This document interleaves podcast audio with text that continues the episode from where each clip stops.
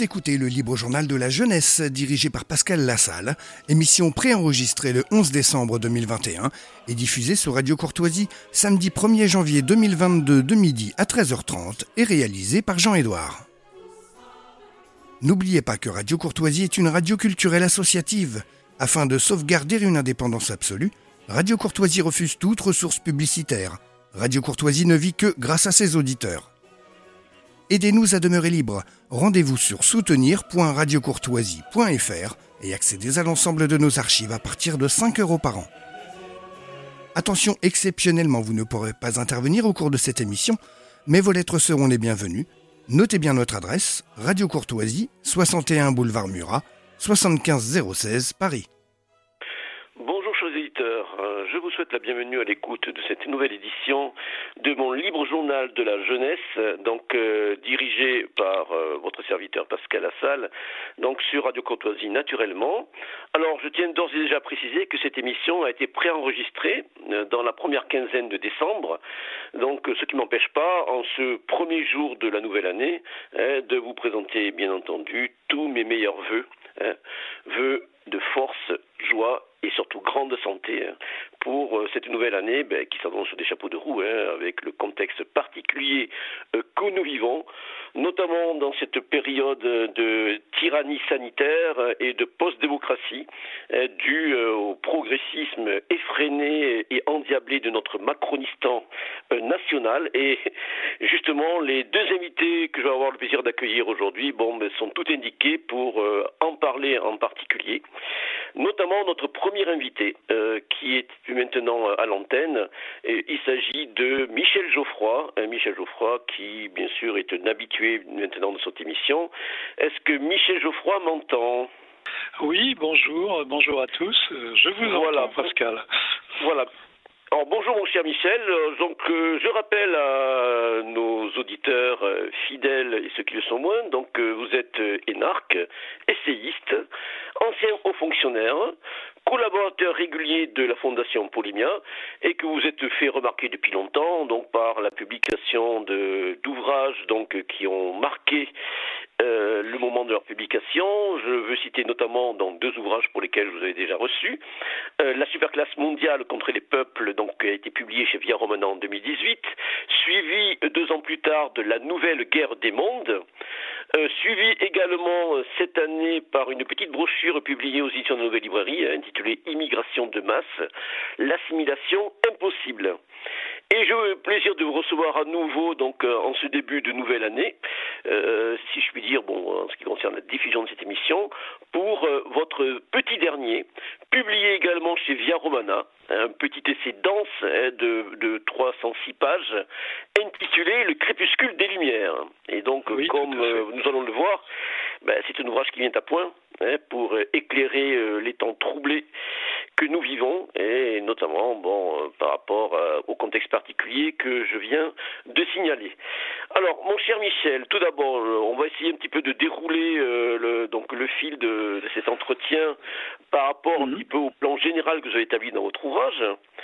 Et je pense qu'il conviendrait tout d'abord ben, de resituer euh, historiquement, idéologiquement, euh, par rapport également à ses principales figures et promoteurs, si je puis dire, ben, ce vaste mouvement, ce vaste phénomène qu'on a pu qualifier de lumière.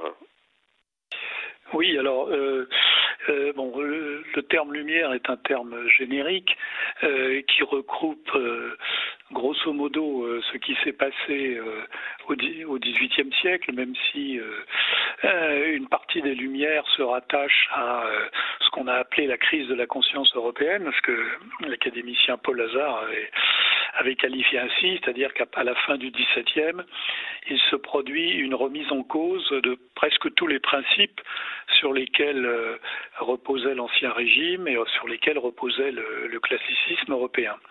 Euh, pour faire court, il s'agit d'une extension du doute, du doute cartésien, qui finit par conduire à douter de tout. Hein, euh, sauf de, son propre doute, bien entendu. Donc, euh, euh, on, met en cause toutes les, toutes les traditions qui étaient jusqu'à présent communément admises. Alors, ceci a conduit à ce qu'on a appelé la, la révolution des Lumières, qui a, qui a eu deux temps. il y a eu d'abord le temps américain avec la guerre d'indépendance, et puis il y a eu le temps européen avec la Révolution française et ensuite qui s'est terminé par 25 ans de guerre en Europe. donc, alors, au cours de l'histoire, euh, le, les Lumières ont eu une différente forme. Le progressisme, pourquoi progressisme? Parce que les, les Lumières reposent fondamentalement sur le culte du progrès. Euh, demain sera forcément meilleur qu'aujourd'hui et surtout meilleur qu'hier. Donc euh, le progressisme a connu plusieurs formes hein, dans, dans l'histoire. Il y a eu d'abord le républicanisme, il y a eu le positivisme, il y a eu le scientisme, il y a eu le socialisme. Hein, et, aujourd'hui, euh, vous avez cité tout à l'heure en introduction Emmanuel Macron. Aujourd'hui, le progressisme, c'est euh, la révolution libérale libertaire qui s'est produite en Occident à la fin du XXe siècle et euh, qui a trois composantes principales d'abord la, révolution des mœurs, la, révolution libertaire euh, euh des, années, des années 60.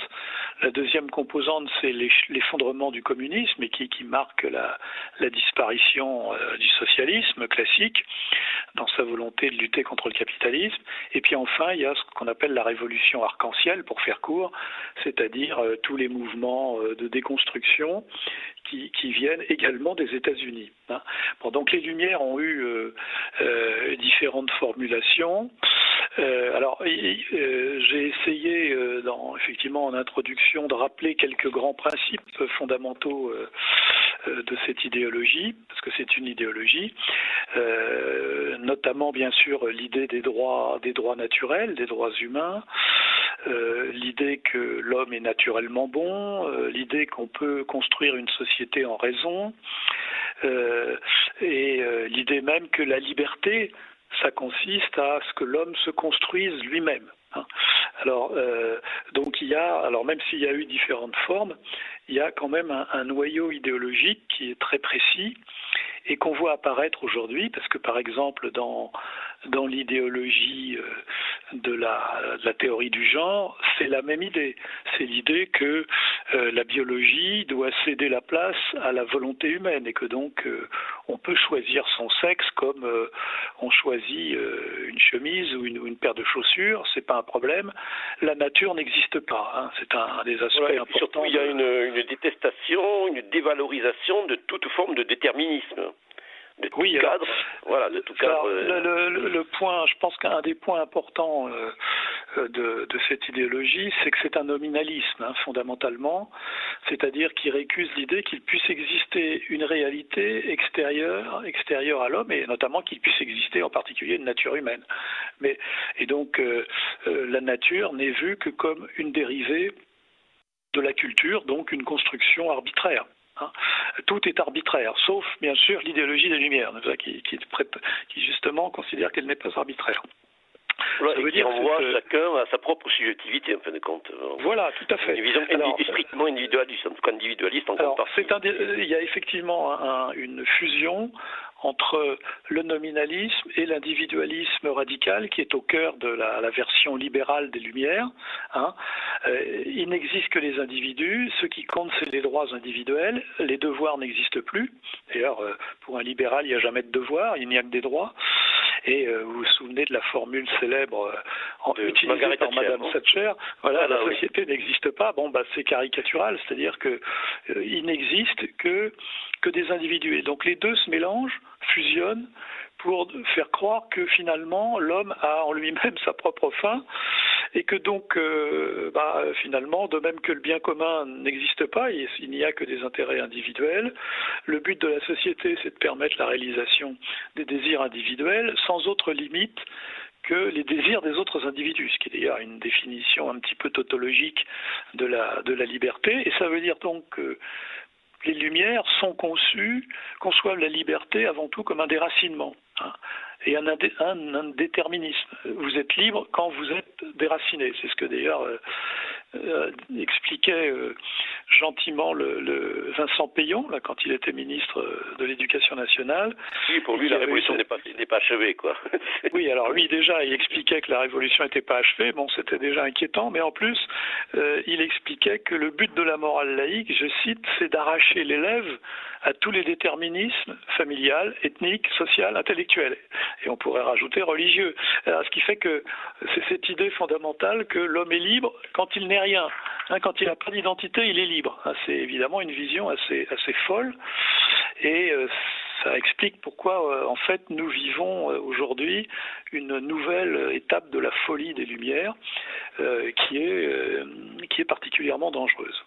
Voilà, Donc c'est une. Pour rappeler ce que vous le rappelez d'ailleurs, c'est que bon, euh, cette idéologie s'inscrit dans une vision donc messianique, hein, qui est une forme de sécularisation de l'eschatologie chrétienne, hein, où forcément, bon, ben voilà, il y a une sorte de mission à accomplir avec tout, bon, bien sûr, les phénomènes, les comportements que cette vision va euh, va incorporer, quoi.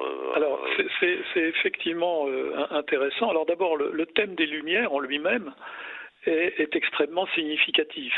Hein. L'illumination, théoriquement, est un concept religieux, euh, et donc les gens des Lumières se considèrent comme des élus de nouveaux genres, euh, et, grâce à la raison, ce qu'ils appellent la raison, c'est-à-dire en réalité l'état élémentaire de la science au XVIIIe siècle, qui ne voyait le monde que comme une mécanique simpliste, hein, qui est évidemment euh, complètement dépassée par le mouvement des sciences, euh, et notamment des sciences de, de l'homme, des sciences du vivant.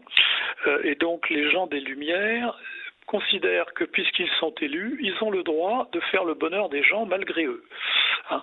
et c'est ça qui est évidemment extrêmement dangereux, et c'est ça qui est à la racine de tous les totalitarismes, euh, parce que quand on prétend faire le bonheur des gens malgré eux, évidemment, ça dégénère assez vite en, oppression. Euh, mais euh, je, je, rappelle ce qu'écrit Rousseau. Rousseau a une magnifique formule, il dit on forcera l'homme à être libre. Donc si vous voulez, c'est une formule qui est quand même euh, qui, non seulement qui est un oxymore, mais, mais en plus qui est quand même très révélatrice. Hein. Donc les gens des Lumières sont des gens dangereux. Il, a eu des hein disciples très zélés euh, quelques années après. Hein, on pense à Robespierre et ses amis, entre autres. Et puis oui, alors, beaucoup d'autres au XXe siècle. Oui, alors pour terminer sur, sur les relations avec la religion, en plus, euh, l'idéologie des Lumières prétend accéder à une sorte d'état de méta-religion. Euh, d'ailleurs, euh, ça ne date pas du XVIe siècle. Regardez ce qu'a déclaré M. Darmanin quand il discutait euh, autour de, la charte de l'islam de France, de la charte avortée de l'islam de France, et quand il disait mais on ne peut pas discuter avec des, religieux qui considèrent que Dieu est au-dessus des lois de la République. Ben, c'est très révélateur, c'est-à-dire que on, veut faire de, des principes des Lumières une sorte d'absolu religieux auquel tout le monde doit se soumettre. Et donc là aussi, ça dénote une, euh, un comportement euh, dangereux pour les libertés. Hein. C'est pour ça que je, je dis les, le progressisme, c'est une idéologie intrinsèquement dangereuse parce que c'est. On va y revenir en détail. Voilà. voilà. Alors, oui, ce, que, ce qui est intéressant également, comme vous le dites, bon, il y a une dévalorisation de tout ce qui s'est produit auparavant. Hein, c'est, assez symptomatique que, par exemple, euh, nos chers amis euh, anglo-saxons euh, qualifient, par exemple, la période médiévale de Dark Hein, les, âges sombres. Bon, c'est le cas aussi dans une certaine historiographie républicaine avec Jules Michelet mhm. et bien d'autres. Alors, dans votre ouvrage, justement, vous, vous dans un de, de ces chapitres que vous avez intitulé Les Lumières, une victoire relativisée, vous revenez un petit peu là-dessus en rappelant quand même certaines vérités hein, concernant bon voilà le fait que nous ne devons pas tout euh, euh, à lumière. bon l'aube n'a pas commencé comme dit Jack Lang, vous plus sa formule en 81. Euh, voilà la, lumière. Nous sommes passés de l'ombre à la lumière. Il avait dit nous, sommes passés de l'ombre à la lumière. non, mais alors effectivement, une des caractéristiques de l'idéologie des Lumières, c'est de modifier la perception du temps et de l'histoire. Jusqu'à présent, avant les Lumières, le principe qui dominait, c'était un principe de continuité et euh, on n'avait pas à l'égard du passé euh, une vision négative, d'autant plus que euh, dans, notamment dans la vision chrétienne, l'homme c'est plutôt une logique de chute, donc le passé n'est pas n'est pas forcément si mauvais qu'on veut bien le dire. Alors les Lumières changent complètement la, perception. Elles considèrent que elles font du passé et de l'histoire un enjeu politique.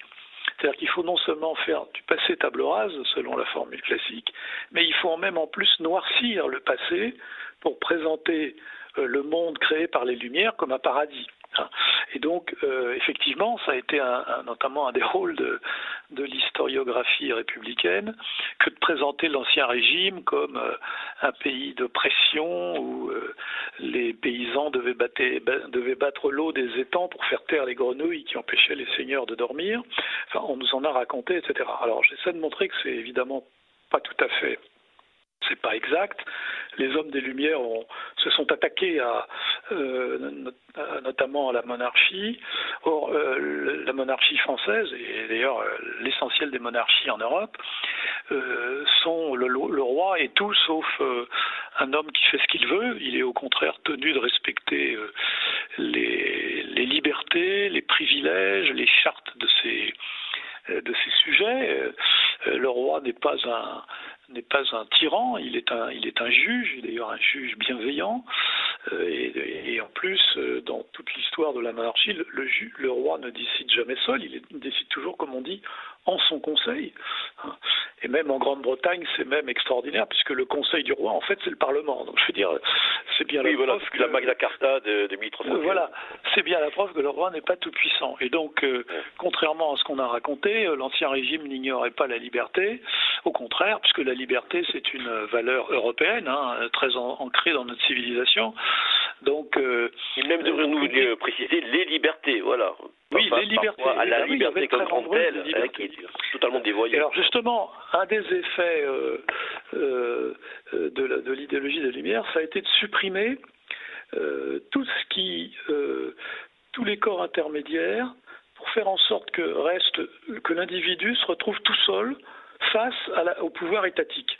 Hein. Euh, c'est ça qui s'est passé. Hein. Alors, on se souvient de la loi Le Chapelier, la déconstruction de, de tous les corps, euh, les corporations, notamment, les corporations, euh, l'interdiction des, des rassemblements, enfin, les regroupements de, par métier, etc., etc. Tout ça a eu pour, un, pour effet l'effet qu'on voit au XXe siècle, c'est que l'individu alors qui est soi-disant doté d'une liste chaque jour plus longue de droits imprescriptibles, en réalité, l'individu aujourd'hui est complètement dans les mains de l'État, euh, qui est lui devenu un, gigantesque léviathan. Et donc ça, c'est une des conséquences de, l'idéologie individualiste des Lumières, qui ne conçoit euh, la, la, société comme un assemblage d'individus et sous l'autorité de la loi, c'est-à-dire en clair sous l'autorité de ceux qui font la loi, c'est-à-dire des minorités qui font la loi. Hein. Donc euh, c'est une des conséquences, c'est ce qui explique que, euh, à la différence de ce qui se passait notamment sous l'Ancien Régime, dans la période moderne, à la période éclairée, les États ont pris une, une dimension considérable et ont un pouvoir intrusif qu'aucun monarque n'aurait, n'aurait imaginé. Hein. Alors, il faut aussi rappeler que les hommes des Lumières sont des gens habiles. Ils se sont appropriés des évolutions positives dont ils ne sont nullement les initiateurs. Alors, par exemple, les droits sociaux. Euh, s'il y a bien une chose qui, dont les hommes des Lumières avaient horreur, c'était précisément, effectivement, euh, de s'occuper de, créer des, droits sociaux pour les travailleurs, puisqu'il ne, il ne fallait. Qu'il y a, l'interdiction du, de la grève hein, par la première déclaration des droits de l'homme des citoyens. Ça aussi, ça, à première vue, ça, peut surprendre, voire. Et donc c'est un. Euh, non, parce que oui, ça, ça, peut, ça, ça, peut nous surprendre parce que nous, nous sommes habitués à ce qui s'est passé depuis le 19e siècle.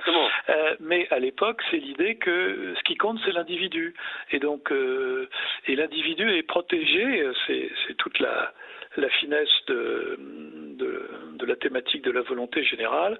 L'individu est libre quand il abdique sa liberté au profit de, de la volonté générale, qui n'est qu'une abstraction. Et donc, ça veut dire qu'au cours de l'histoire, euh, euh, les hommes des Lumières vont être responsables de la destruction de libertés concrètes remplacées par des libertés abstraites. Hein. Et alors donc, donc le droit social n'est absolument pas une, une création des Lumières, il est une création de, des luttes syndicales, des luttes sociales, du christianisme social et, et même du socialisme, il ne faut pas l'oublier quand même, hein, et pas du tout, et pas du tout des, des hommes des Lumières. Alors de même. D'ailleurs, cette réalité rappelle aussi, et vous le, vous le faites dans votre ouvrage, que mais les Lumières sont largement et primordialement une émanation d'une classe sociale particulière, la bourgeoisie, dont la prise de pouvoir a été pérennisée, notamment en France, par la Révolution française. Oui, tout à fait. Enfin, oui, il y, a, une substitution de. C'est pour, ça que je dis les Lumières sont une, une idéologie de combat. Hein. Euh, l'idéologie de combat, c'est-à-dire qu'elle est au service. C'est une idéologie, hein, donc euh, au sens propre du terme. Donc, comme comme le disait Jean Béchler, c'est un discours lié à l'action politique. Donc, les Lumières servent à attaquer l'ordre que l'on veut détruire et que l'on veut surtout remplacer. Hein. C'est ce que euh, George Orwell a, résumé dans une fable célèbre qui s'appelle La ferme des animaux. C'est drôle, hein, qui raconte l'histoire de, cochons qui euh, soulèvent les animaux de la ferme contre le fermier notamment au motif que le fermier n'est pas naturel, puisque le fermier marche sur deux pattes, alors que tous les animaux marchent sur quatre pattes. Et donc les cochons réussissent à, prendre le pouvoir, et dès qu'ils prennent le pouvoir, qu'est-ce qu'ils font? Ils imposent à tous les animaux de marcher sur deux pattes. Bah, c'est exactement, ça résume parfaitement la logique des, Lumières, c'est-à-dire que, euh, rappelez-vous Molière, dans un premier temps, les bourgeois souhaitaient, la rappelez-vous le bourgeois gentilhomme, les bourgeois souhaitent intégrer euh, euh, l'aristocratie. Ils souhaitent être perçus comme des aristocrates. Hein. Mais puis finalement, comme ça ne marche pas, bah, finalement ils, prennent, leur place. Hein. Et donc il, il s'est produit une substitution et euh, les Lumières ouvrent la voie à un nouvel homme au XVIIIe siècle, on parlait de l'honnête homme. Le nouvel homme des Lumières, bah, c'est l'homme qui calcule, l'homme qui ne s'occupe que de ses droits, euh, l'homme qui, veut gagner de l'argent, euh, bah, c'est effectivement le profil du bourgeois alors, et de la petite bourgeoisie. Hein, ceux qui ont fait la Révolution française, c'est pas c'est pas uniquement les c'est pas les grands bourgeois uniquement, c'est les c'est les petits hommes de loi de province, les petits robins qui étaient jaloux euh, euh des ordres déclassés, des problèmes. On voit d'où venaient des gens comme Robespierre, D'ailleurs, et, d'une certaine manière, l'histoire recommence puisqu'aujourd'hui, euh, avec le gouvernement des juges, nous avons cette même logique. C'est ce sont les gens de robe qui, à nouveau, euh, se dressent contre la société. donc il y a effectivement euh, une, des conséquences, plus fondamentalement, des Lumières, c'est qu'en détruisant, euh, en plaçant l'homme tout seul face à l'État, de même qu'on place l'homme tout seul face à l'État, on place l'homme tout seul face au marché, et donc, il n'a plus aucune protection, il n'a plus la protection des, euh, des statuts qui protégeaient, euh, des, mm, comment dirais-je, des droits locaux qui protégeaient contre les... Oui, des, euh, diverses franchises. Voilà, des franchises, etc. Il est tout seul. Et donc, ceci a... Alors, ceci a eu un effet, c'est ce que c'est ce qu'explique bien Guillaume Travers dans, un certain nombre d'études. Ah oui, deux petites monographies remarquables apparues euh, dans la collection Iliade. Hein, voilà, ça, a eu pour effet de, désencastrer l'économie. Hein. Lui, il montre bien comment euh, euh, l'économie était jusqu'à présent euh, soumise aux contraintes de la société par toute une série de règles, et c'est ça que les hommes des Lumières ont voulu détruire, au prétexte de laisser faire, laisser passer, au prétexte que les règles nuisaient à la qualité du commerce, mais en vérité, ça a eu un effet fondamental, ça a été de libérer tout, totalement le pouvoir économique. Euh, et on voit ce que ça donne aujourd'hui, euh, où euh, la révolution libérale a eu pour effet de déconstruire les monopoles publics, mais c'est pour les remplacer par des monopoles bien pires, c'est-à-dire des monopoles privés, hein, dont, les GAFA sont un exemple caricatural. Hors, réglementation, hors contrôle. Quoi. Voilà, qui font ce qu'ils veulent et qui imposent partout leurs idées. Voilà, ça c'est un grand progrès, c'est un grand progrès de, de l'idéologie libérale libertaire et euh, euh, voilà. Donc c'est effectivement un bouleversement. Donc, quand on voit ça, on voit l'ampleur du, bouleversement qui a été euh, qui a été provoqué par cette idéologie. Pour, terminer sur euh, ces, les quelques conditions historiques aussi qui ont été les nôtres, donc vous rappelez également qu'il convient de relativiser l'actif officiel de la Révolution des Lumières, et là vous nous renvoyez notamment aux, acquis positifs de la période du Consulat et du Premier Empire.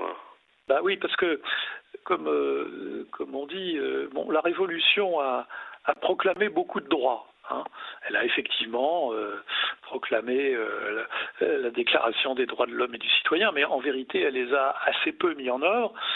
Euh, et très vite, le chaos s'est installé, la répression, la violence. je, rappelle, il faut quand même rappeler qu'il y a eu la loi sur les suspects, il y a eu les massacres permanent. Donc, si vous voulez, euh, il y a eu euh, les, répressions dans les, dans les provinces des oppositions. Enfin, donc, en réalité, ce qu'on appelle aujourd'hui l'actif euh, de la Révolution française, c'est avant tout l'actif de l'Empire, parce que du consulat et de l'Empire, parce que c'est lui qui a, d'une part, arrêté la, la spirale révolutionnaire, qui débouchait sur le chaos, la corruption et puis la guerre euh, en Europe, euh, et puis euh, qui a créé des institutions stables. L'Empire est, de ce point de vue-là une synthèse assez étonnante entre bah, certains principes de la Révolution, et effectivement, notamment l'égalité des droits, le, la méritocratie est une invention impériale. Hein. On disait que tout Tougorignard avait son, son bâton de maréchal dans sa besace. Voilà, la mise en place des lycées d'État également, hein, comme voilà. Euh, et puis après, euh, voilà. Et puis après, la plupart de nos de nos institutions aujourd'hui euh, plongent leurs racines dans, euh, non pas le chaos révolutionnaire, mais dans, euh, dans ce qui s'est passé sous le consulat et puis sous l'Empire. je crois que je cite le droit social, et enfin je veux dire le, Code civil. Aujourd'hui, il y a au moins la moitié du Code civil que nous appliquons, qui est le Code civil de Napoléon. Je veux dire, bon, donc c'est pour ça qu'il y a un acquis.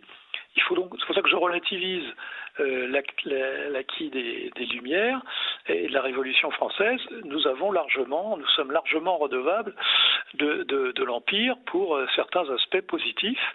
Euh, de, cette révision parce que l'Empire a réussi une synthèse étrange entre donc des principes des Lumières et en même temps il a repris certains principes de fonctionnement de l'Ancien Régime euh, même certains ont dit les a singés, euh, mais euh, essayant notamment d'avoir un principe d'autorité qui évidemment était qui permettait d'arrêter le chaos révolutionnaire. Hein.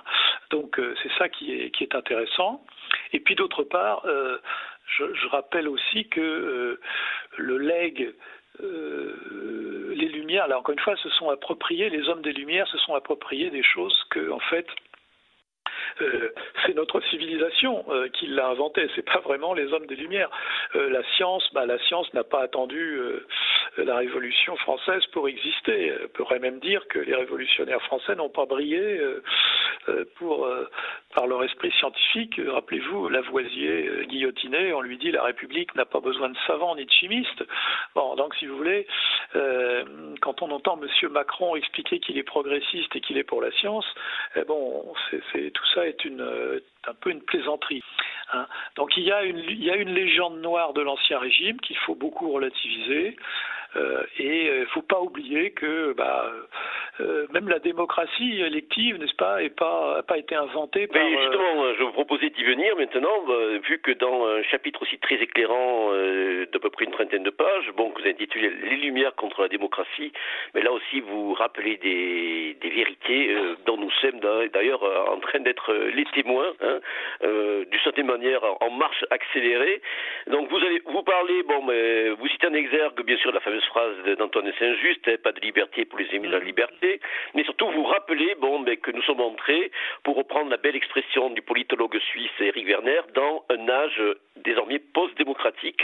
Oui, tout à fait. Et à très juste raison d'ailleurs, et là je renvoie aussi à nos précédents invités il y a, il y a quelques mois, euh, vous renvoyez également notamment à un des textes programmatiques de, de cette super classe mondiale que vous avez très, très bien décrit euh, dans votre précédent ouvrage, donc euh, l'ouvrage de co-signé par Klaus Schwab et et Thierry ouais. le Covid-19, la grande réinitialisation, le, donc le, voilà, le grand gourou de Davos, du Front économique mondial.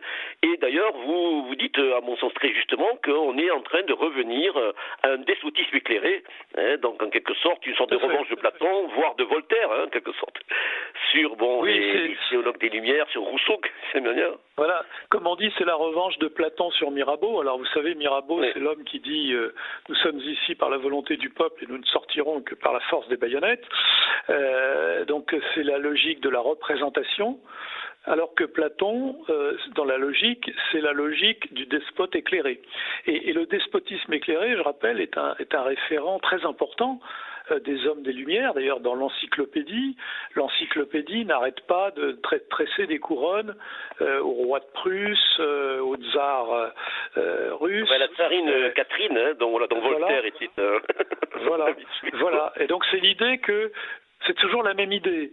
C'est l'idée qu'on va faire le bien du peuple malgré lui. Alors le despote est, l'instrument politique de ça, et d'une façon générale, les hommes des Lumières pensent qu'ils ont le droit de faire le bien du peuple malgré lui. Alors évidemment, euh, comme on, l'a dit à l'instant, tout ça se termine mal parce que par définition, on finit par dire le peuple a tort, n'est-ce D'ailleurs, très vite, euh, toutes les révolutions éclairées se font au nom du peuple ou du prolétariat mais en réalité, très vite, elle se retourne contre le peuple.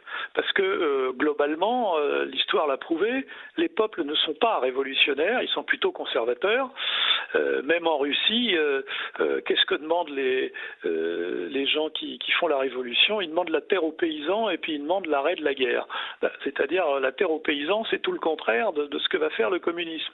Donc si vous voulez, par définition, l'esprit révolutionnaire instrumente le peuple Hein, parce qu'il faut s'appuyer sur, euh, sur une force, mais en réalité, il fait le contraire de ce que demande le peuple. Et donc, fatalement, euh, on passe très vite de la démocratie à la tyrannie. Aujourd'hui, alors euh, aujourd'hui, on guillotine pas les gens ou on leur on leur tire pas une balle dans la tête, enfin pas encore, dans la nuque. Mais on, commence à les mettre dans des camps dits sanitaires en Australie, donc bon. Oui, puis, puis j'ai vu quand j'ai vu qu'en Hollande, on n'hésitait pas à tirer dans la foule, mais bon. Voilà, et puis on voit les, tous les euh, budgets qui sont, euh, qui sont débloqués pour les forces de, de l'ordre, hein, pour les forces de sécurité intérieure dans tous les pays euh, d'Occident, quoi. Non, mais c'est pour ça qu'on peut parler de post-démocratie ou de totalitarisme soft, d'où. Hein, de moins en moins soft, voilà, surtout. Oui, bah oui parce que comme, comme ça ne marche pas, et que les peuples finissent par se révolter, évidemment, euh, c'est pour ça qu'on est dans une logique de crépuscule, crépusculaire, c'est qu'en réalité aujourd'hui, exact, il se produit ce qui s'est passé déjà pour les révolutions éclairées du XVIIIe, ce qui s'est passé au XXe siècle pour le communisme et ce qui est, eh bien, est en train de se passer aujourd'hui pour la révolution libérale libertaire, à savoir que les gens n'y croient plus, parce qu'on sait très bien, de même que le communisme n'arrivait pas et que par contre euh, les gens voyaient euh, la répression politique, le goulag et puis la pauvreté, euh, eh bien aujourd'hui c'est ce qui se passe les gens voient bien, l'écrasante majorité des populations, euh, et pas uniquement en France, voient bien que ça ne marche pas, hein, et que les promesses libérales libertaires, la mondialisation heureuse, euh, etc., et autres fariboles, euh, ont cédé la place à un système très autoritaire. Hein.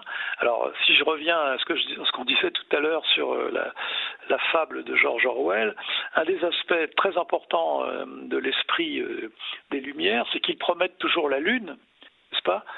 Tant qu'on tant qu'on essaie de conquérir le pouvoir, une fois qu'on est au pouvoir, on fait tout le contraire et on, devient euh, impitoyable. Et c'est ainsi que de nos jours, on voit les, héritiers intellectuels de ceux qui ont euh, clamé dans les années 60 il est interdit d'interdire, aujourd'hui imposer la censure, euh, la répression des dissidents, le harcèlement judiciaire des opposants, et puis la violence contre, contre les opposants quand ils sont dans la rue. Donc voilà ce phénomène de retournement. Eh bien, nous sommes en train de vivre ce retournement et, parce que bah, les gens n'y croient plus. Hein. Euh, aujourd'hui, le, logiciel des Lumières est impuissant, ne, correspond plus à la réalité du monde. Hein, et, donc ça se voit, hein, comme tout le monde voyait l'échec du communisme, comme tout le monde voyait que la, Révolution française était en train de déboucher sur le chaos et la, et la, corruption, et donc tout le monde aspirait à autre chose. Et donc nous vivons aujourd'hui ce, ce moment à des degrés divers. Hein. En tout cas, euh, disons que bon, l'écran de fumée médiatique qui entretient encore pour beaucoup bon, une certaine illusion, puis après a aussi bon, l'effet de, de, de, formatage, de sidération bon, qui, qui, a quand même été effectif pendant des décennies. Bon, euh, voilà, on voit bon, les gens commencent, commencent tout doucement. Hein, bon, que je suis peut-être moins optimiste que vous, mais même s'il y a des, des, effervescences qui se produisent sur la planète, bon, il y a encore du, du chemin à parcourir euh, là-dessus. Tout à fait, oui, bien sûr, bien sûr. Il y a tout à fait, parce que c'est le, le Léviathan n'est pas encore mort, hein, mais, mais il est quand même très, très embêté parce que pendant très longtemps, on était dans une logique de monopole euh, notamment de monopole médiatique et de monopole d'information. Mais aujourd'hui, à l'âge d'Internet, à l'âge de, des réseaux sociaux, ce monopole est en train de s'effriter. C'est d'ailleurs pour ça il y a des fissures qui se font, qui se font jour, des brèches, quoi. Qui, voilà. Et c'est pour ça que d'ailleurs tous ces gens veulent aujourd'hui imposer la censure de tous ces, euh, euh, de tous ces nouveaux moyens de communication parce qu'ils sentent bien qu'ils sont en train d'être dépassés. Hein. Alors, cette censure, elle est notamment imposée au, nom d'un impératif que vous signalez très justement dans votre ouvrage. C'est ce fameux impératif, ce sorte de mantra de l'état de droit et dans la réalité du gouvernement des juges. Pouvez-vous revenir rapidement là-dessus aussi ah Oui, alors euh, là, c'est aussi très intéressant. Je rappelle que la Révolution française s'est faite notamment contre ce qu'on appelait les parlements à l'époque, ce qu'on appelle les parlements à l'époque, c'était en fait les tribunaux. Euh, et pourquoi Entre autres parce que les tribunaux s'étaient rendus odieux, euh, à la fois parce que les procédures judiciaires d'Ancien Régime étaient quand même un peu spéciales, et en plus parce que les parlements bloquaient systématiquement les, réformes, les réformes royales, et en particulier les réformes fiscales, comme par hasard. Donc la Révolution française se fait contre, euh, entre autres, les pouvoirs des parlements et impose la suprématie du législateur sur les juges. Alors que sous l'Ancien Régime, c'était très différent. Hein. Encore une fois, le roi n'était pas un législateur, hein, c'était un juge. Et, donc, tout le système, c'était un droit euh, qui était progressif, progressif, pardon, et pas progressiste, progressif. Hein, c'était pas un droit qui tombait euh, comme ça du ciel euh, par le Parlement. Bon, la Révolution française change tout ça. C'est-à-dire qu'avec la Révolution française, il n'y a que le législateur qui, qui impose et qui crée les lois et les normes et les juges uniquement sont là pour les appliquer. Aujourd'hui, nous revenons d'une certaine façon au système antérieur à la Révolution. Nous revenons à une sorte d'ancien régime où les juges prennent la place des législateurs. Parce qu'aujourd'hui, le Conseil constitutionnel les, juges dits européens, c'est-à-dire apatrides en fait, euh, ont plus de pouvoir que les que les juges, que les que les législateurs. Hein.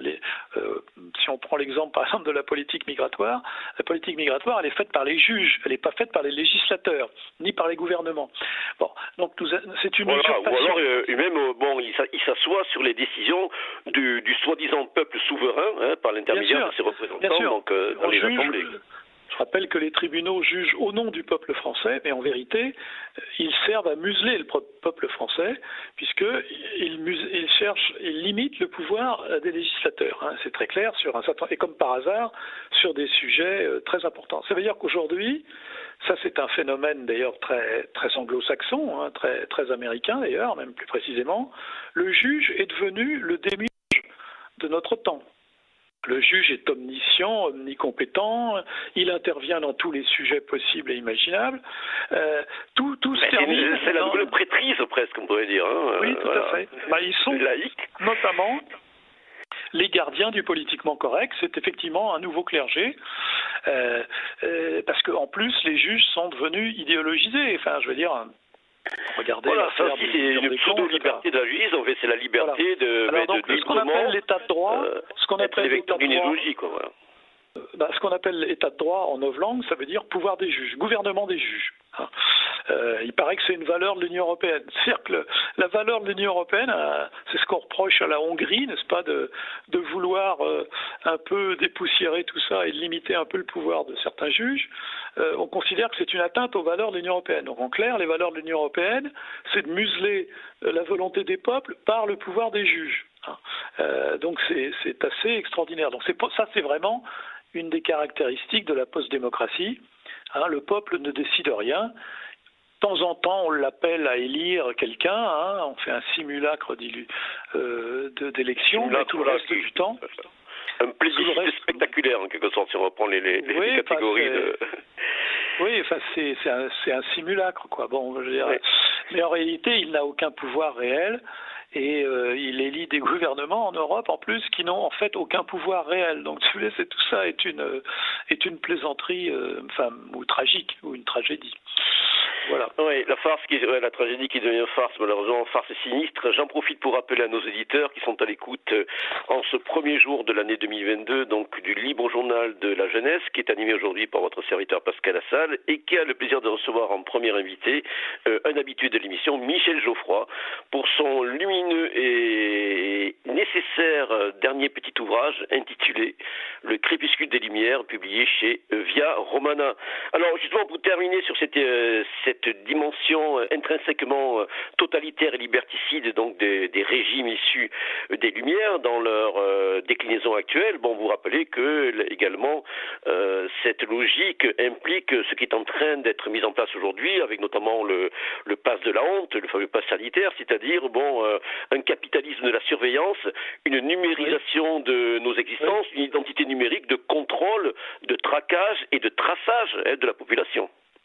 Oui, bah c'est un des volets, c'est un, une des conséquences, enfin une des manifestations, pardon, de la post-démocratie, c'est qu'on passe de la souveraineté du peuple au contrôle de la population. Et euh, moi, ce qui me paraît quand même manifeste, c'est que les logiques de passe sanitaire nous, font, nous ont fait entrer euh, dans un système de crédit social à la chinoise, Hein. Ça ne dit pas son nom. Alors les mêmes qui tous les jours euh, critiquent la Chine, en fait, mettent en place un système assez comparable, puisque ça consiste à, dire que quelqu'un qui est, obéissant, donc qui en l'occurrence qui se fait vacciner, va avoir plus de droits que quelqu'un qui ne l'est pas. donc euh, c'est un, symbole un peu de cette évolution. Euh, et euh, alors pourquoi j'évoque la notion de capitalisme de la surveillance C'est pas moi qui ai inventé l'expression, hein, c'est une sociologue américaine qui s'appelle Soshana Zuboff qui, qui explique qu'aujourd'hui, avec la numérisation de l'économie, l'utilisation des données personnelles est devenue un instrument sur lequel repose l'économie. Alors, euh, c'est-à-dire que bien sûr, au début, ça sert, le commerce en quelque sorte. On regarde votre profil commercial, on sait ce que vous achetez. Euh, c'est un moyen de promotion, mais il est évident que ce dispositif peut être utilisé à d'autres fins que commerciales. Il peut être utilisé à des fins politiques. Euh, et de discrimination de, la population. C'est d'ailleurs euh, ce que les lanceurs d'alerte, hein, que ce soit euh, Edward Snowden ou Julian Assange, ont mis en lumière, la capacité des organisations à conserver l'information sur les individus et à l'utiliser pour des fins qui sont très différentes de celles qui étaient annoncées, comme aux États-Unis, le Patriot Act censé lutter contre le terrorisme a servi en fait à mettre en place une société de la surveillance des communications mondiales. Bon, très bien. Alors, euh, et en plus, qu'est-ce qu'on voit aujourd'hui? Un des aspects du fait que l'économie est devenue euh, désencastrée de la société, c'est que vous voyez aujourd'hui, les grandes entreprises mondiales sont devenues maintenant des prescripteurs idéologiques. Hein.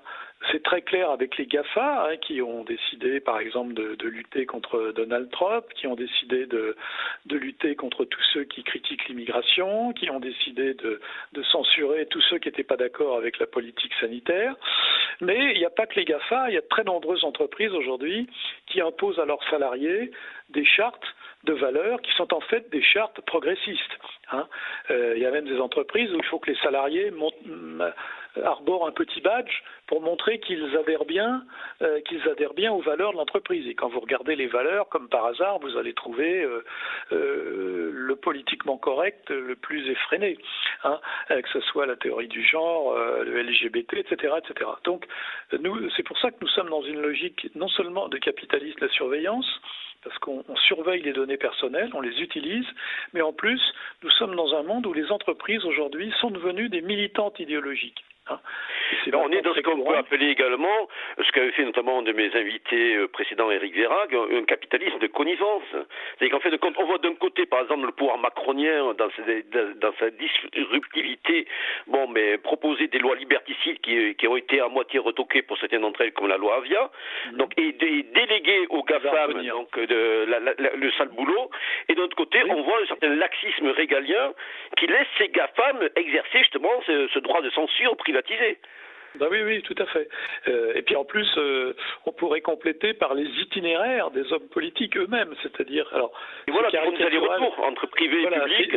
C'est caricatural aux États-Unis où les hommes politiques euh, vont dans les entreprises, etc., et réciproquement. mais ça commence chez nous. D'ailleurs, regardez, qu'est-ce que font des anciens présidents ou des anciens premiers ministres? Ils se retrouvent dans des cabinets d'affaires où ils négocient des affaires dont ils ont pu avoir à connaître dans leurs précédentes fonctions. Donc il y a effectivement. Ouais, vous dites ça commence, euh, bon, ça, ça a commencé un petit moment déjà. Bah oui, parce que le pouvoir, si voulez, euh, nous vivons, euh, nous vivons une inversion. Nous vivons une inversion du schéma traditionnel de notre civilisation. Euh, c'est plus la c'est plus la souveraineté qui dirige aujourd'hui, c'est le pouvoir économique. Hein. la post-démocratie, c'est que le pouvoir, il est avant tout judiciaire, et technologique et économique. Voilà, donc euh, nos auditeurs ont compris qu'on fait allusion à une inversion de, de cette grille de lecture trifonctionnelle, hein, le fameux schéma des trois fonctions du mésilien. Au voilà. on a tout inversé. Euh, c'est la troisième fonction économique, donc bourgeoise, de production, qui innerve tout le champ politique et social. Voilà. Alors c'est même euh, en plus euh, oui, alors euh, c'est c'est-à-dire que les vrais, décideurs aujourd'hui, hein, on évoquait tout à l'heure Davos, les vrais décideurs aujourd'hui, c'est les dirigeants des grandes entreprises, euh, des grands monopoles privés, c'est les dirigeants des grandes institutions financières internationales et c'est les actionnaires. Hein, c'est eux qui ont le pouvoir. Les autres, ils n'ont plus de pouvoir. Euh, et, c'est pour ça d'ailleurs j'évoque cette question. Nous vivons, nous sommes entrés en plus aujourd'hui dans un monde, ce qui explique en partie l'idéologie woke et compagnie.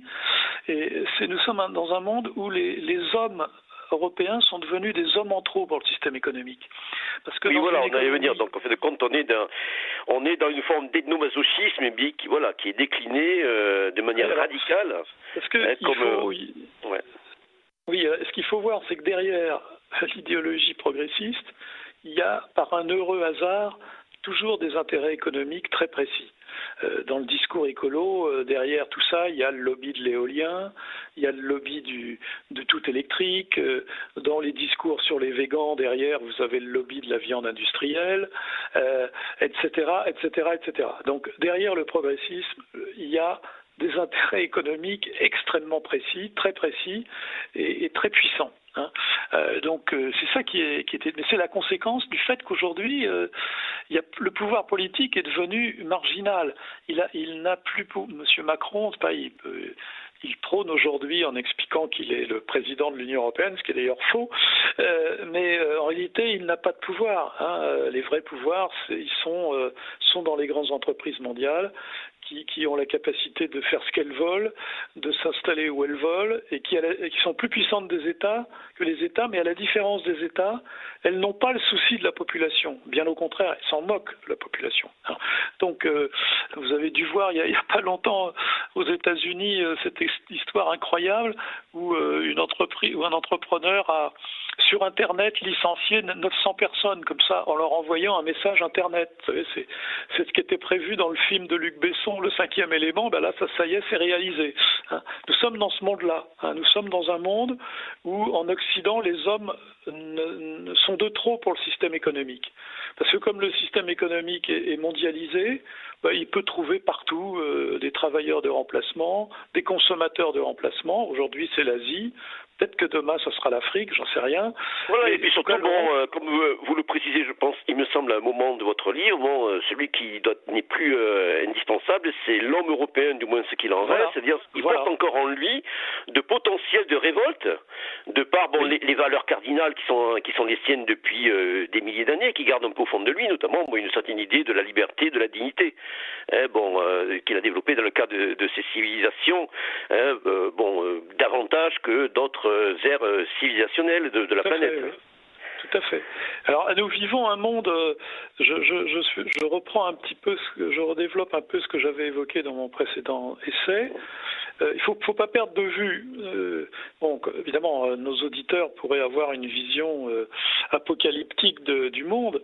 la vérité, c'est que les progressistes aujourd'hui, ils ne s'imposent plus nulle part. Au plan mondial, le discours progressiste ne fonctionne plus du tout. Euh, parler de l'individualisme à un Chinois, euh, il ne sait pas ce que c'est. Hein. la, Chine. Oui, il n'y a même pas de vocabulaire des fois pour traduire. Voilà, c'est une civilisation holiste. Euh, en Chine, ce qui compte, c'est la, famille, le groupe, l'individu.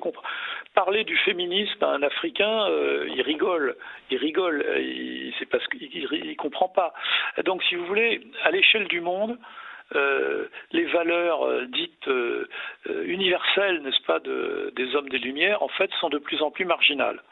Et d'autre part, en Occident même, il y a effectivement une révolte latente. Hein, c'est ce que Michel Maffezoli, dans son essai, appelle l'ère de soulèvement.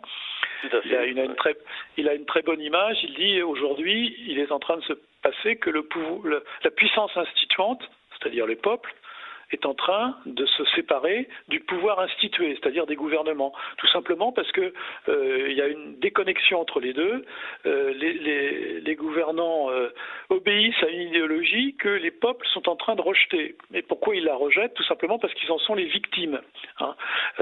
donc les gouvernements continuent de, de, de, vanter les mérites de l'immigration, n'est-ce pas? Mais les peuples, eux, en subissent les conséquences. ils vantent le sans-frontiérisme, mais eux, bah, les peuples en subissent subissent les conséquences. Donc nous voyons ce mouvement qui est en train de se développer. C'est pour ça que je pense que nous vivons la fin du cycle des Lumières, parce que euh, euh, les Lumières ne font plus rêver personne, elles ne font rêver que les bobos, elles ne font rêver que M. Soros ou M. Schwab, mais pas, mais pas la population. Hein, donc nous sommes à nouveau dans ce, euh, dans, dans, ce schéma où les peuples sont en train de, alors soit de se révolter, on peut penser aux Gilets jaunes, on peut penser au mouvement qu'il y a en Europe contre, contre la dictature sanitaire. Euh, on peut penser aussi au, au taux d'abstention aux élections, qui sont quand même un phénomène occidental incroyable. Hein. Euh, euh, vous avez ces gens qui sont élus avec, comme M. Macron, à peine 18% des électeurs inscrits. Je veux dire, donc il y a tout un phénomène qui fait que le système progressiste est en train exactement comme le communisme, de s'effondrer sur lui-même. C'est-à-dire que plus personne n'y croit. C'est pour, ça que le, c'est pour ça que le système a recours à la répression et à la censure, parce que pour empêcher, hein, il n'est pas capable de débattre, il ne peut qu'essayer de, de faire taire euh, les, les, dissidents. Mais euh, donc il a déjà perdu l'initiative intellectuelle. Hein. Puis il faudrait, on n'a pas le temps d'en parler là dans l'émission, mais il faudrait aussi rappeler que par une ironie de l'histoire incroyable, ceux qui se prétendaient les héritiers de la science, hein, les progressistes, en fait aujourd'hui sont complètement tous les postulats du progressisme sont complètement contredits par les sciences aujourd'hui. Hein. Donc, par les euh, sciences, par les faits, voilà, pas par le réel. Oui, puis, puis, puis, oui, puis, mais je dis bien aussi par la science, c'est-à-dire que tous les présupposés euh, euh, sur lesquels reposait cette idéologie sont contredits. on sait bien que l'homme contrairement à ce qu'expliquait Rousseau, l'homme, euh, depuis, depuis qu'il est homme, il existe en société. Euh, l'idée qu'un homme. avec un esprit territorial, bon, on se souvient des, apports de certaines sciences comme la sociobiologie, l'éthologie, voilà, euh, oui, etc. Oui, oui, donc, donc si vous voulez, c'est ça qui est en train de se passer aussi. Donc, il y, a les progressistes sont dépassés par le progrès du monde, en quelque sorte. Hein. C'est ça, ça, qui est assez ironique. Mais, oui, vous avez raison il ne faut pas crier victoire pour autant parce que euh, ils sont encore très puissants euh, et euh, ils ne cessent. C'est quand même un des éléments très marquants du quinquennat de Macron. ils sont de plus en plus dans une logique de répression, de censure, voire de violence à l'égard de la population. Hein. donc euh, c'est vrai que lorsqu'on voit, bon, on commence à faire le bilan du, du, régime macroniste, on, on, se dit mais ce type-là, c'est le premier élève de la classe. Il est pratiquement paradigmatique. On a l'impression qu'il donne presque le ton. Et d'ailleurs, en Europe, là récemment, avec cette histoire de passe sanitaire, euh, depuis juillet, il a donné un petit peu le ton, en, tout cas dans, dans cette direction-là, mais dans, dans bien d'autres. Enfin, ça, vous êtes optimiste. Moi, je pense que malheureusement, je pense que la France n'a fait que copier les autres. Euh, D'ailleurs, je rappelle que la France a quand même le triste privilège d'être le seul membre euh, permanent du Conseil de sécurité des Nations Unies à ne pas avoir été capable de développer un vaccin euh, en propre. Hein. Je rappelle oui, oui, oui, bien hein, sûr. Nous ne sommes pas capables d'avoir fait ça. Pas, alors là, on peut, on peut expliquer que nous sommes la patrie de Pasteur. Ben, il n'empêche qu'on n'a pas été capable. Hein. Les, les, autres l'ont fait. Moi, quand, je, dis ce phénomène, bon, qu'il devait être un épicentre, c'est que bon, aussi dans la volonté proclamée. Après, il y a le réel. Voilà, il y a les impuissances qu'on a pu voir, notamment à l'occasion de cette crise sanitaire. Et, non, mais une des caractéristiques, je pense qu'une des, vous avez raison. Enfin, une des caractéristiques de, des élites progressistes actuelles c'est que ce sont des élites qui parlent. C'est ce que disait Donoso Cortés, euh, vous savez, le penseur conservateur espagnol, qui, qui, disait la bourgeoisie, c'est la classe discutante. Ben, c'est ça. C'est ce qu'on voit aujourd'hui. Hein. C'est-à-dire que ces gens, ils parlent. Rappelez-vous. Ben lui, il est particulièrement doué hein, dans ce genre d'exercice. Rappelez-vous euh, le, grand débat, euh, le grand débat où Macron parlait cinq heures en, en, bras de chemise sur tous les sujets possibles, sauf bien sûr les sujets qui fâchaient. Donc ces gens sont capables de parler. C'est le verbe. Ah, c'est une des caractéristiques des hommes des Lumières. On parle beaucoup parce que on croit que en changeant les mots, on va changer les choses. C'est un comportement magique. C'est ce qu'il y a derrière la novlangue. Hein. La novlangue, c'est si je change les mots, hein, si je dis que c'est un quartier sensible, ça me permet de faire disparaître la, problématique de l'immigration. Ben non, ça ne sert à rien. Le réel est plus fort que les mots. Et donc, nous sommes aujourd'hui en face d'élites verbeuses, mais qui sont en fait des élites impuissantes. Hein. Euh, c'est-à-dire qu'ils n'ont rien et fait. surtout, on... le voit de plus en plus dans, euh, dans l'ubris, hein, dans une fuite en avant qui ne peut que s'avérer tôt ou tard ah contre-productif pour elle et pour notre, eh et, pour notre bonheur d'ailleurs, de cette manière. C'est pour ça que je dis que le progressisme ne peut pas être une morale, parce que fondamentalement, la morale repose sur l'idée qu'il y a des limites à, l'action personnelle, il y a des limites à l'intérêt personnel. Et précisément, les hommes des Lumières veulent détruire les limites. Ils veulent détruire tout ce qui peut nuire à leur pouvoir. Mais un pouvoir sans limite, c'est fatalement un pouvoir qui devient tyrannique et immoral. Ça, je veux dire, euh, c'est clair. On le sait depuis les Grecs. Enfin, on sait très bien. Donc, euh, ces gens sont. C'est pour ça que ce sont des gens dangereux. Et ils parlent, ils parlent, ils parlent. Hein, mais, mais il faut avoir conscience que le verbe, euh, le verbe de ces gens-là est, euh, de moins en moins crédible. Hein. D'abord, la plupart des gens ne comprennent pas ce que, ce que disent ces gens parce qu'ils utilisent un vocabulaire euh, incompréhensible, hein, en vérité, mais ils sont plus crédibles. Hein. Nous vivons quand même un phénomène extraordinaire, notamment en France. Regardez l'effondrement de la gauche. Mais ça veut dire quoi La gauche, elle est plus crédible? Or, la gauche, c'est le mouvement politique qui a porté les Lumières depuis le XVIIIe siècle. Et plus personne n'y croit ceux qui racontent, plus personne n'y croit. C'est pas sérieux. Voilà, et comme vous dites dans euh, votre conclusion, puis bon, dans les dernières parties, ben, le, un des défis de la droite aujourd'hui, ben, c'est de faire face justement à ce défi et de présenter surtout une véritable alternative à cette vision du monde donc délétère et crépusculaire des Lumières. Et c'est pas encore totalement gagné, quoi. Hein. Ah non, non parce que que sont les candidats, même s'il y en a un, bon, qui s'approche un petit peu de, de la bonne, du bon chemin, on va euh, dire, de la bonne voie, mais oui. bon. Vous avez raison. Je pense que c'est un autre point qu'il faut avoir en tête. Euh, la fin du progressisme que nous sommes en train de vivre, qui signifie donc l'essoufflement de la gauche, ne signifie pas pour autant le renouveau de la droite. Parce que la droite, telle que nous la connaissons aujourd'hui, elle a été complètement, elle s'est ralliée au progressisme dans la deuxième moitié du XXe siècle. Donc en fait, elle ne constitue plus aujourd'hui euh, une alternative crédible. Hein, d'ailleurs, euh, je ne vais pas citer des noms, mais quand on voit des gens qu'on continue de présenter comme des gens de droite, alors que ah ben, c'est sûr que bon, clair, c'est ce qu'Oltine Pécresse, bon, euh, comme présidente, bon, on n'est pas sorti de, du, ben, voilà. des lumières. donc, Ça veut dire qu'on ne peut sortir des lumières qu'en ayant euh, une vraie, une vraie réforme intellectuelle et morale. Et pour l'instant, l'offre est quand même assez limitée hein, là-dessus. Hein. donc c'est, oui, et puis, il nous reste euh, du chemin. Dans le meilleur cas, euh, certains peuvent beaucoup mieux faire, quoi, voilà, sans citer de nom. Il nous reste du chemin, voilà.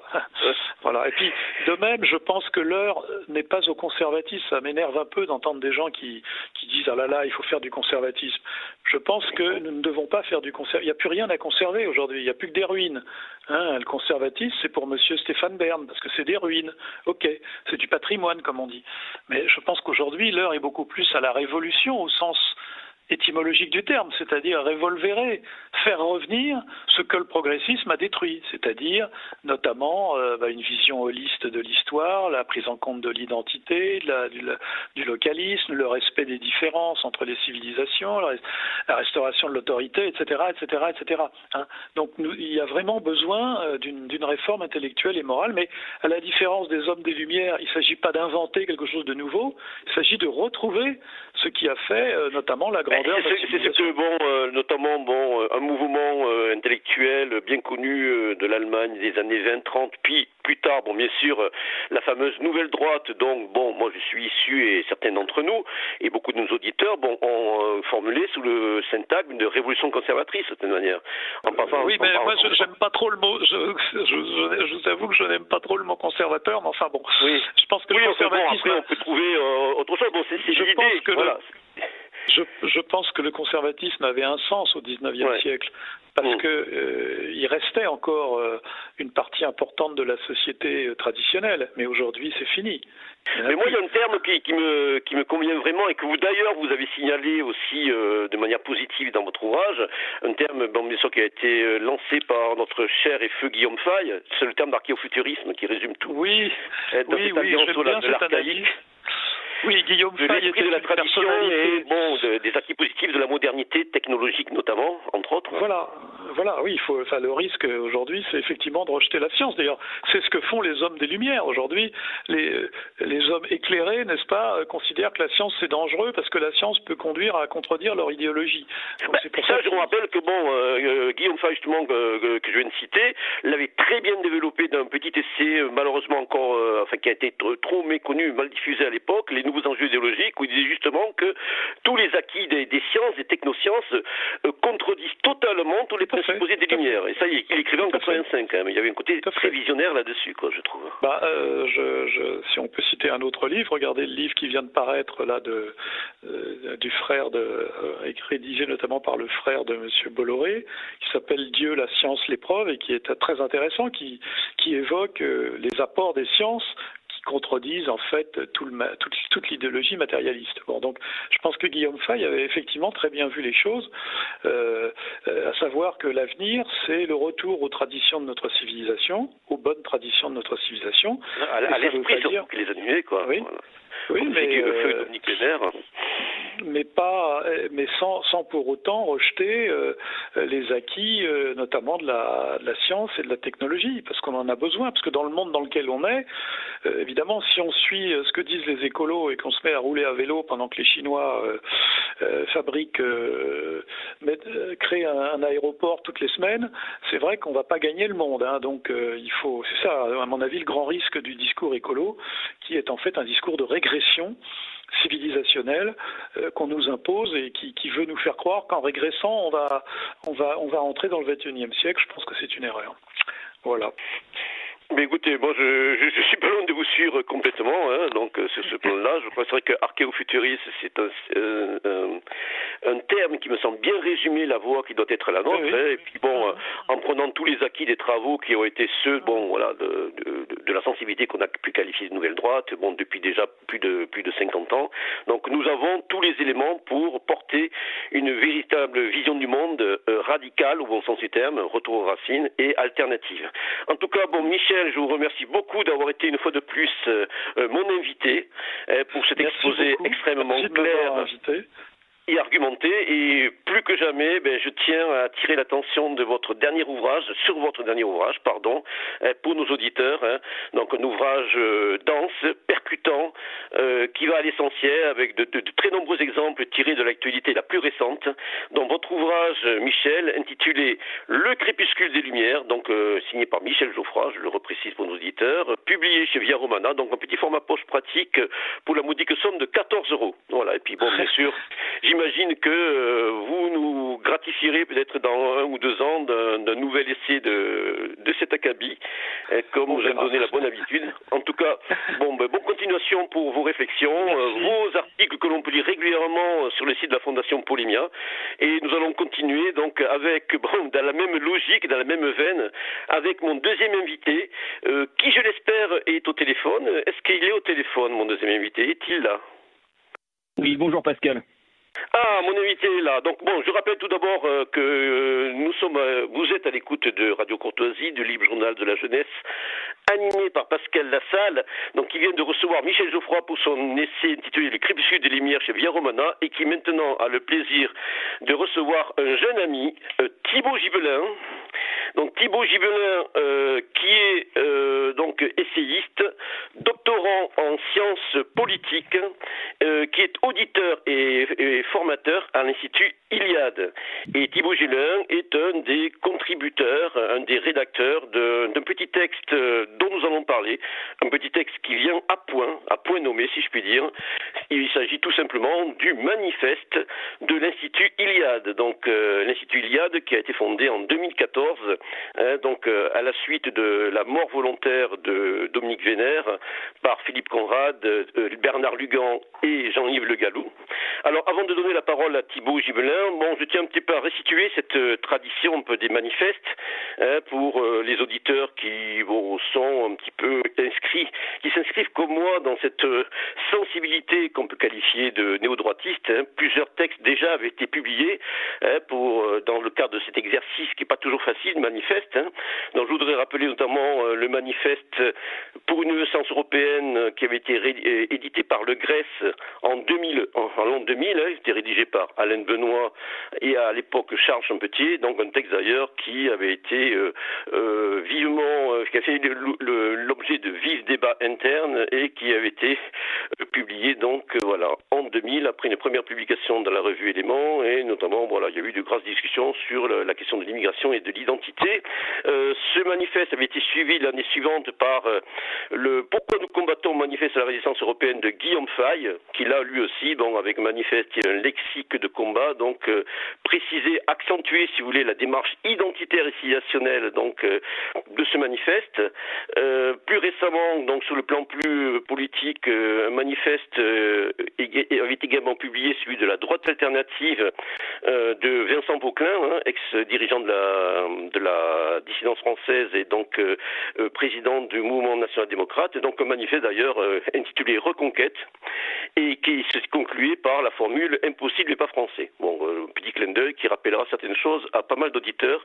Et puis, bien sûr, euh, le manifeste qui vient de paraître donc euh, de l'Institut Iliade, qui moi justement m'a rappelé dans sa démarche nécessaire, donc une démarche qui fait appel donc à des orientations existentielles pour un grand ressourcement identitaire, qui me faisait penser ben, aux orientations qui ont été publiées par Jules Evola en 1950-1971, même si bien sûr Jules Evola s'inscrivait dans la, la, sensibilité traditionnaliste, il y avait le souci aussi de donner des euh, repères, des balises pour des, des choix, des comportements, euh, des, un enracinement existentiel pour euh, les jeunes hommes et les jeunes femmes de, des temps que nous vivons, jeunes femmes d'Europe. Alors mon cher Thibault, première question que je vous poserai, pourquoi avoir entendu tant de temps pour publier le manifeste? L'Institut existe depuis sept ans. Bon, vous avez publié pas mal d'ouvrages, euh, jusqu'à maintenant, des ouvrages que j'ai maintes et maintes fois signalés, on pourrait se demander pourquoi, bon, mais maintenant, euh, ce manifeste, ce petit texte de 108 pages. Eh bien, merci beaucoup euh, de me recevoir. Et en préambule, j'aimerais souhaiter une excellente année 2022 à tous les auditeurs de Radio Courtoisie. J'espère que ce sera une année de conquête et une année où chacun aura à cœur de mettre en pratique ce qu'il pense. Et c'est exactement euh, l'esprit de ce manifeste, euh, euh, qui arrive tardivement, relativement, puisque en effet, l'Institut Iliade a été fondé dans la foulée de la mort volontaire de, Dominique Vénère en 2013. ce manifeste n'est pas une une page blanche et une déclaration de bonnes intentions, c'est un jalon. Il y a déjà eu donc plusieurs centaines hein, d'auditeurs qui ont pu forger non seulement des références intellectuelles, mais aussi un esprit de corps hein, dans le cadre de ces formations Iliade. Il y a une intervention constante euh, dans les grands débats de société, et pas seulement ces questions identitaires et migratoires, mais la question du beau, la question euh, de, l'écologie. Euh, donc ce, manifeste a comme singularité de s'inscrire à un moment où l'effondrement a déjà eu lieu, pour une large part. Et donc, plutôt que de, de, de, postuler simplement une, des éléments de doctrine, hein, il y a aussi quelque chose de déterminant euh, qui est euh, euh, plutôt l'apanage de la deuxième et la troisième partie hein, de ce manifeste, qui est que faire hein, à travers la partie être au monde, deuxième partie, puis une troisième partie devenir, et ce qui commence d'abord par la prise de conscience communautaire et la, des questions d'éthique à, pratiquer au quotidien, et pas seulement à euh, apprécier dans le cadre d'une euh, littérature réactionnaire ou euh, d'une posture un, petit peu facile. Voilà, c'est vrai que bon, on, ne peut que penser notamment à des euh, recommandations qui avaient été faites euh, dans l'ouvrage posthume de Dominique Vénère, le Samouraï d'Occident. Hein, dans cette, cette démarche s'inscrit vraiment dans cette filiation, d'ailleurs, que vous revendiquez euh, en exergue du petit ouvrage, et à juste titre. Hein, c'est pour moi qui vous démentirai bien au-delà, bien au contraire, pardon.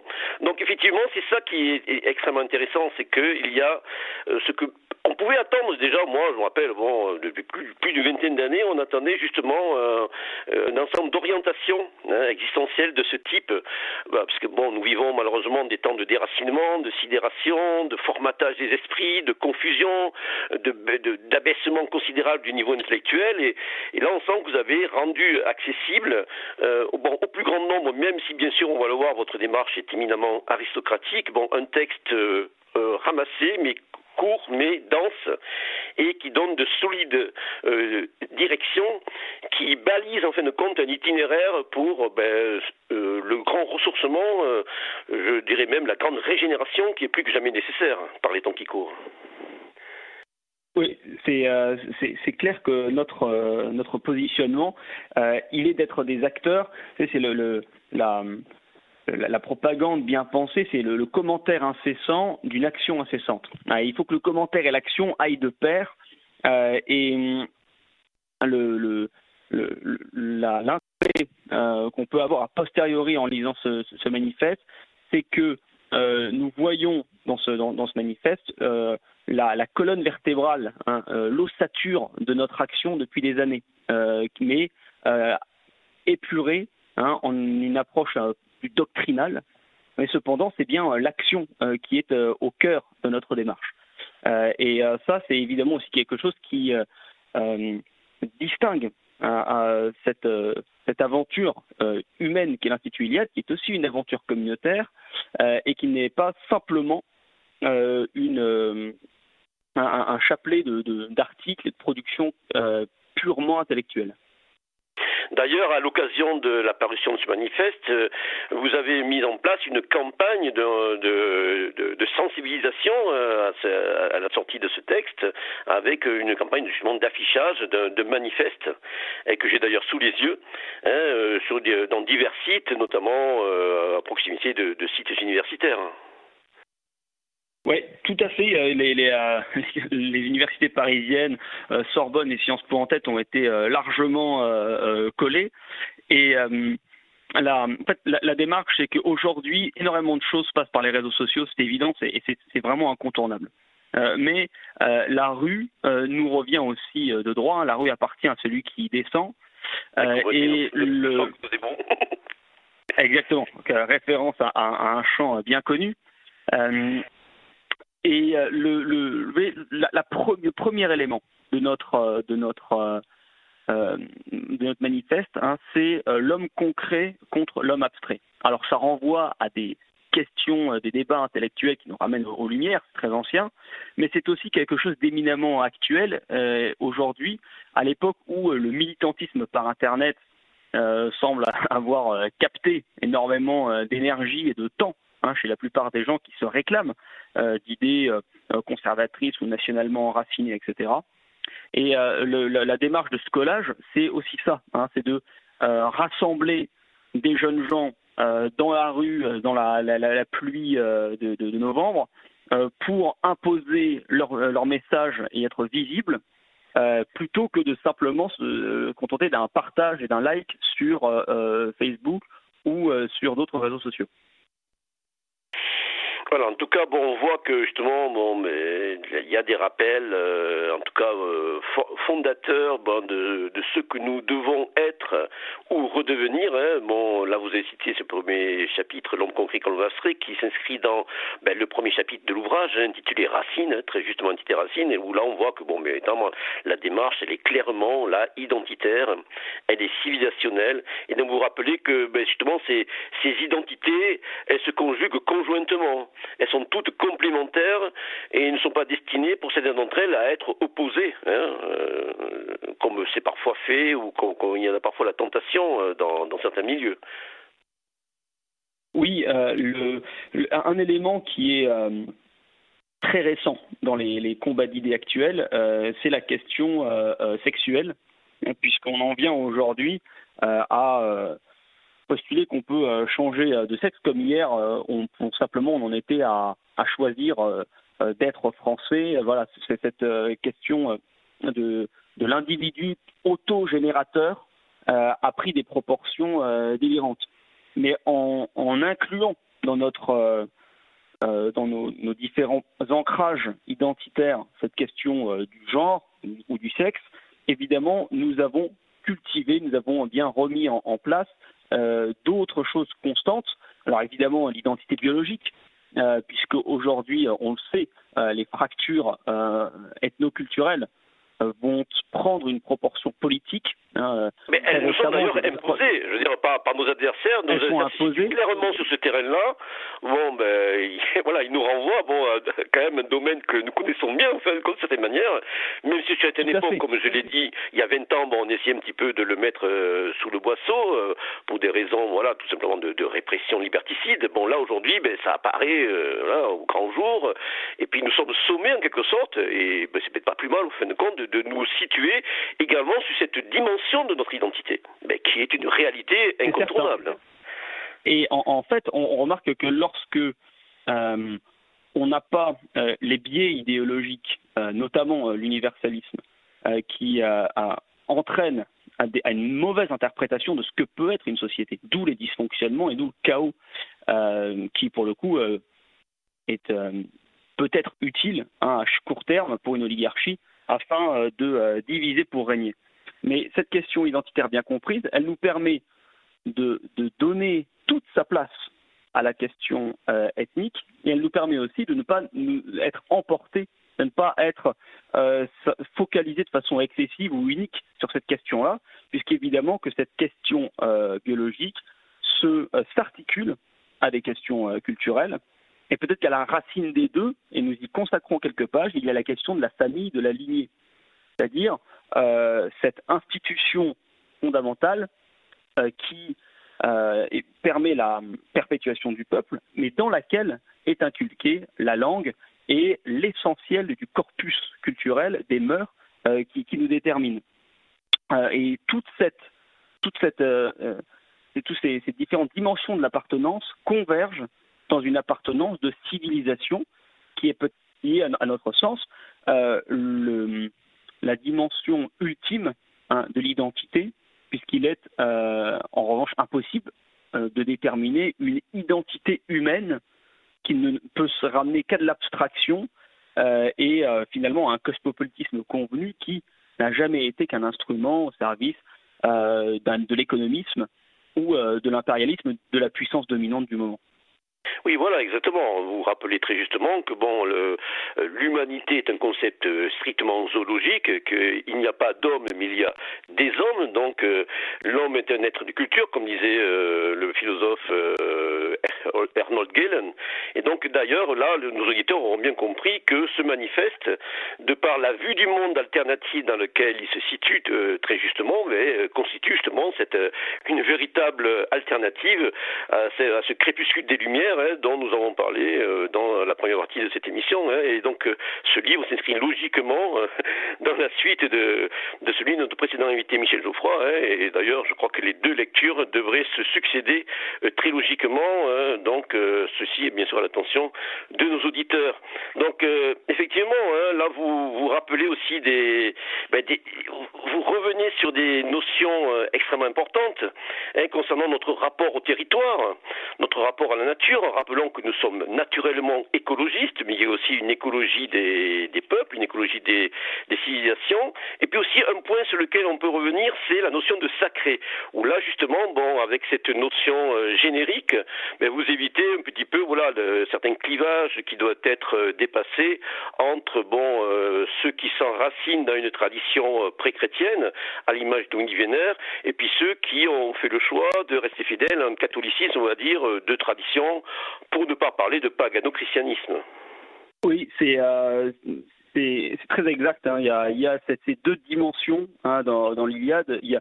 Sur le plan euh, doctrinal, c'est bien une, euh, une vision hein, qui est tout le contraire de l'universel. D'ailleurs, nous le postulons radicalement. Notre principal combat, c'est le refus de l'universel.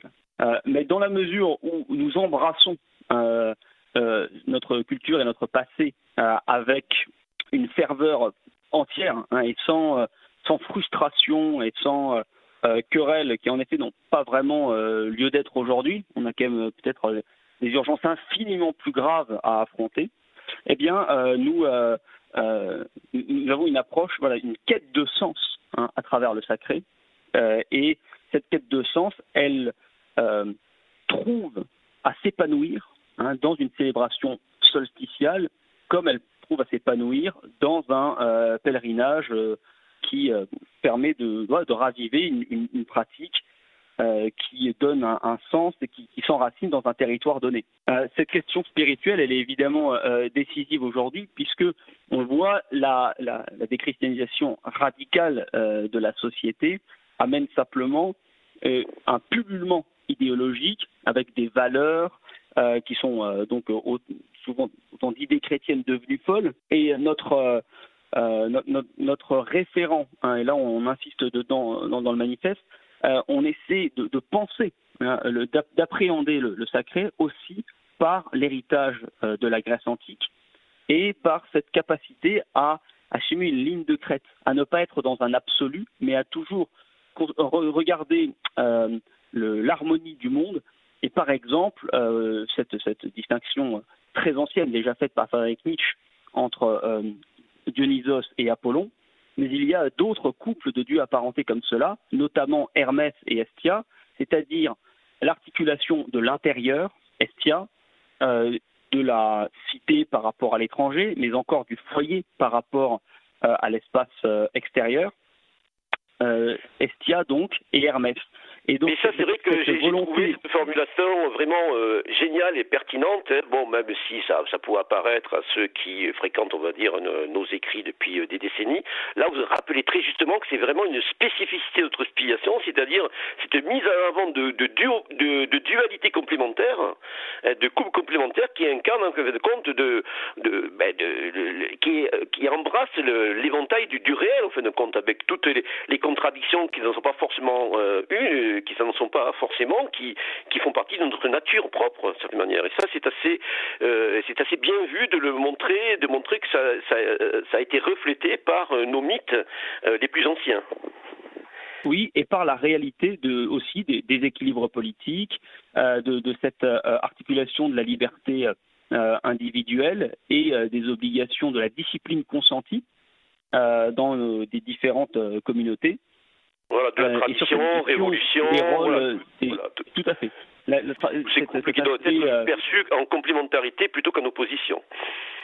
Absolument. Et, je voudrais préciser hein, l'importance dans cette, dans cette interprétation neuve en fait, de, de l'héritage antique, l'importance de Jean-François Gauthier, qui nous a quittés il y a quasiment un an jour pour jour, et qui a, au terme d'une une très longue euh, vie, euh, d'une démarche philosophique qui est allée sur des décennies, euh, qui a réussi à formuler de façon très simple et, de façon extrêmement forte c'est cette, euh, cette démarche voilà, que nous présentons dans le manifeste. Et il y a vraiment il a, publié d'ailleurs une petite brochure là, euh, voilà, euh, dans, la collection Iliade, je rappelle. En tout cas, ce qui ressort in fine donc de ce manifeste, et ça c'est très intéressant, enfin, c'est très porteur de cette manière, c'est que bon, dans la lignée d'Omni Vénère, ben, vous montrez que vous proclamez que plus que jamais l'histoire est imprévisible et que notre avenir, hein, que nous voulons radieux, allez, je vais reprendre ce terme, ben, doit être un produit de la volonté. Il est un produit de la volonté et aussi de l'imprévu. Donc tout cela doit nous pousser à l'action, mais à l'action juste et euh, enracinée au bon endroit, c'est-à-dire celui de nos mythes et de nos traditions euh, fondatrices. Oh, je vais devoir vous couper, mon, cher Thibault. Ah, Donc, euh, je vous remercie d'avoir été mon, mon, invité. Euh, donc je, je, rappelle que ce manifeste donc est vendu pour la modique somme de 5 euros et véritablement j'incite euh, le maximum d'éditeurs à se le procurer, euh, à l'acheter, à le diffuser au plus grand nombre. C'est vraiment un outil de combat vraiment très bien conçu et plus que jamais nécessaire. Alors rapidement mes, chroniques, euh, mes ultimes chroniques littéraires hein, du mois. Alors tout d'abord toujours aux éditions de Nouvelle Librairie de la collection euh, Cartouche de l'Institut Iliade, un petit essai intitulé L'islam sans voile du docteur Alain de Peretti, donc qui est un petit va de mécom, bon qui ben, en fait, on fait le point sur ce que nous devons concevoir ben, des réalités de cette religion, cette religion qui, quoi qu'en disent euh, certains ou certains candidats, bon reste profondément incompatible avec notre civilisation donc euh, c'est vraiment un petit va de Bécom euh, qui vient, euh, qui va à l'essentiel avec des notions, des glossaires de base et une très belle introduction historique de Philippe Conrad. Le deuxième ouvrage que je veux signaler, c'est le volume 2 de la revue doctrinale Sparta, donc qui est dirigé par Philippe Baillet aux éditions Aidos, et là qui revient notamment dans cette dernière livraison sur un copieux dossier concernant Sparte, hein, avec des articles signés par Jean Audry, Philippe Baillet ou Jean Bataille, un article très intéressant sur la critique par Bon, on apprend beaucoup de choses novatrices, ainsi que deux, notamment deux articles très denses de l'ami croate Tomislav Sunic, intitulé Nietzsche le signalement moral ostentatoire et la théologie politique de la culpabilité blanche. Le troisième ouvrage que je signale aussi très rapidement, donc édité par les éditions Versipellis et signé par Jean Vertemont, intitulé Les alphabets magiques de la tradition européenne et qui s'inscrit véritablement dans le sillage du, du remarquable dictionnaire des mythologie européenne qu'il avait sorti euh, il y a quelques années, hein, donc euh, dans les éditions d'Emmanuel Ratier. Et là, bon, il s'agit d'une vision scientifique qui n'a rien à voir un petit peu avec des fois les élucubrations qui sont publiées sur ce sujet, sur les différents alphabets euh, sacrés de notre tradition, avec notamment des fois des alphabets peu connus, hein, comme Coelbren celtique ou le glagol slave. Donc les alphabets magiques de la tradition européenne, un ouvrage vraiment dense, extrêmement bien documenté, de Jean Vertemont. Hein, donc aux éditions Versipelli. C'était Pascal Lassalle, donc à la direction de ce livre journal de la jeunesse, qui vous donne rendez-vous pour de prochaines aventures métapolitiques, donc le mois prochain.